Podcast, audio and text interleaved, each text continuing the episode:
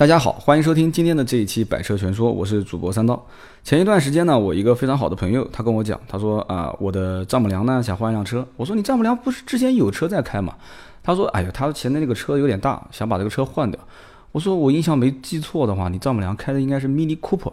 他说啊，对啊，就是 Mini Cooper 啊。我说原来还会有人觉得 Mini Cooper 太大了啊。但是呢，他既然觉得大，而且又是丈母娘安排的事情嘛，这个肯定是大事啊，对吧？肯定要换，好，那就去换车。所以当时我觉得给他的建议也没有太多，很好的一些建议，对吧？比 Mini Cooper 小一点的，而且又是在 Mini 嘛，这个肯定是宝马品牌，这个往上走。那宝马品牌往上走，往上看，你不可能买一辆阿斯顿马丁的小天鹅回来，是吧？所以我说你这样子吧，你觉得 Smart 怎么样？他说，诶。正中我意，他说我就是想换个奔驰的 smart，我说哦，原来是这样子的，就等我说呢啊，所以说当时就跟他啊去把这个手续都给办了啊，买了一辆奔驰的 smart，然后去上牌。当然了，这个车在我们手上也开了几天，我们也感受了一下，所以今天这期节目呢，就跟大家聊一聊这个奔驰 smart 这款车型三刀用过的一些心得。那么节目一开始呢，一样的还是打一个小广告啊，我们的订阅号可以搜索中文的百车全说，或者是搜索 B 五四五八五九。然后订阅我们啊，非常感谢，感谢各位。那么接着聊这个事情啊，后来我们到 4S 店就去准备买这辆车型。当时去谈这个车子呢，应该讲非常的直接啊，非常的啊粗暴啊。进门就跟销售这样讲的，我说我们想买一辆最低配的奔驰的 Smart。他说呃你好，展厅这辆车放的就是一台带天窗的，比低配就多个天窗啊。我说那多少钱啊？他说十二万多。啊，后来就拿了一个宣传册，大概看了一下啊，因为三刀是销售出身嘛，对吧？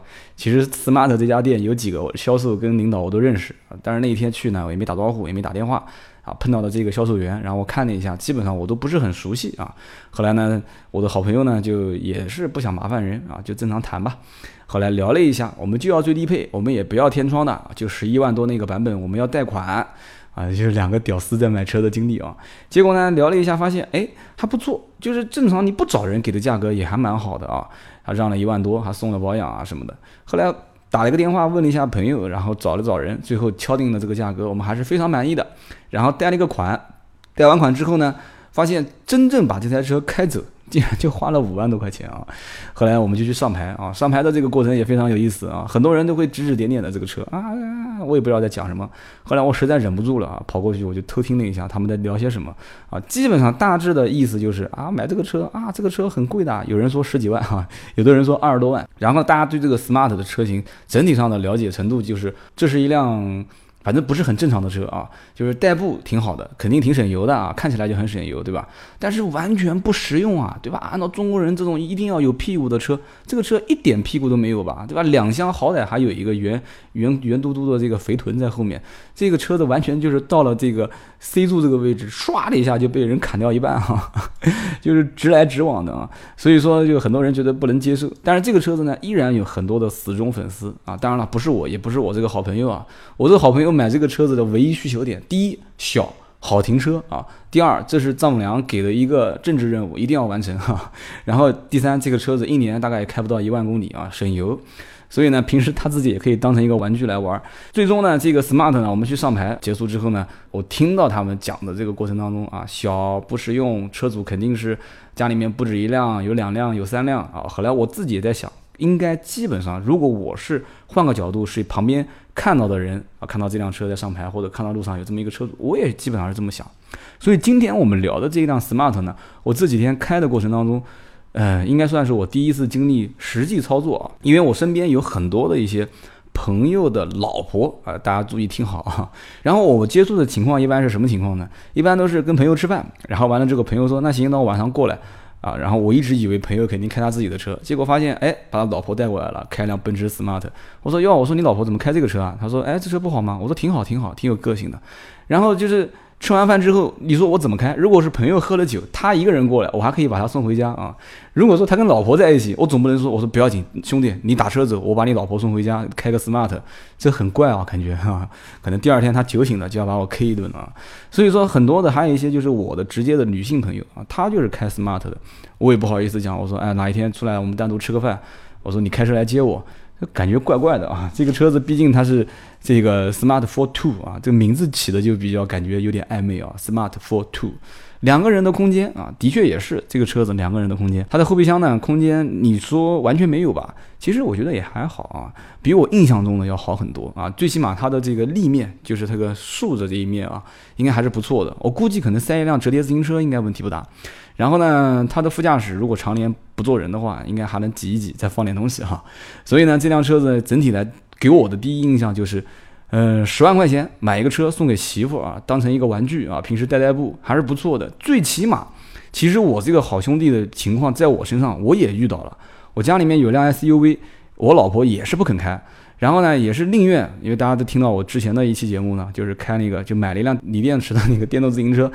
然后也是给老婆骑，老婆宁愿骑电动自行车，下雨天她也不去开车。我说为什么呢？我说你开呀，他说我不敢。我说你驾照都已经拿了两年多了，为什么不敢？他说我就是不敢。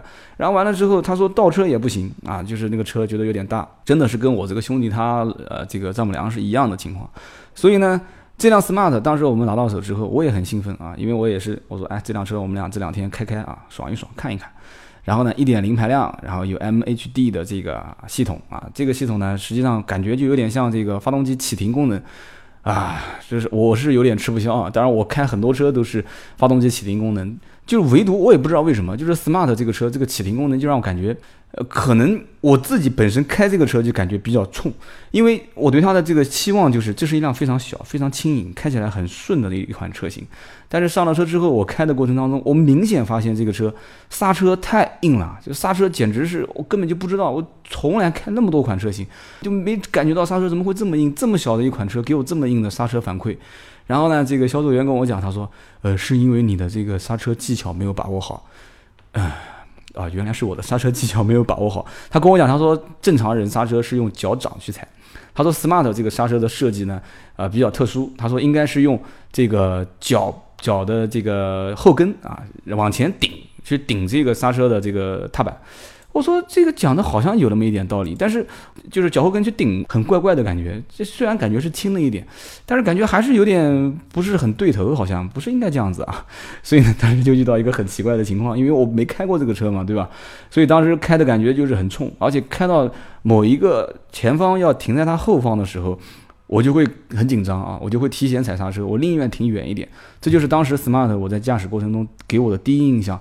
那么这个车子，我们通过这么多天的驾驶，发现的确油耗很省，一点零排量油耗大概一公里五毛钱左右，而且加的是九十七号汽油。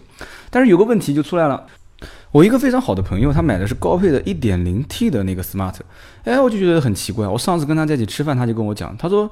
我一开始买 smart 就是冲着它省油，然后我呢当时预算也比较足，就买了一个高配的 1.0T 的。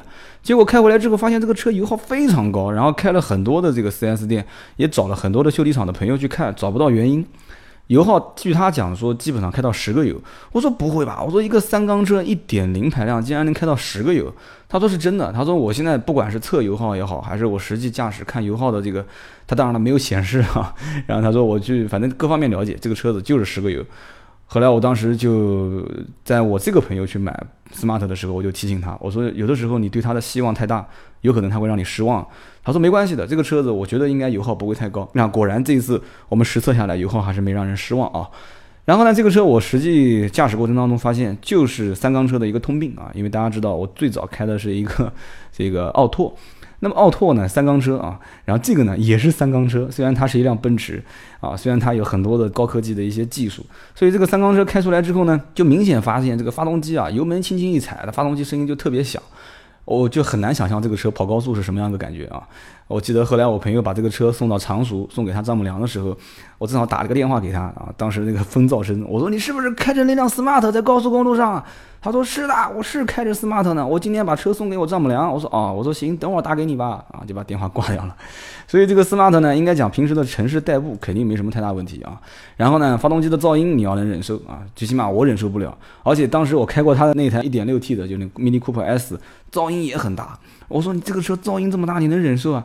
他说我能忍受啊。他说我觉得很好啊啊，嗯，这个奇葩啊，我也是没话可讲。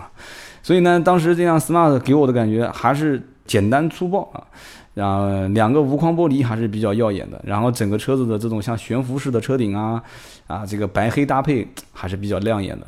而且在南京的这家 smart 店有点意思啊，它好多车都是拉花啊，整车拉花，整车改色，而且改的是稀奇古怪的啊，Hello Kitty 啊，机器猫啊，啊，海贼王啊，啊，蝴蝶结啊，青花瓷，什么样的都有啊。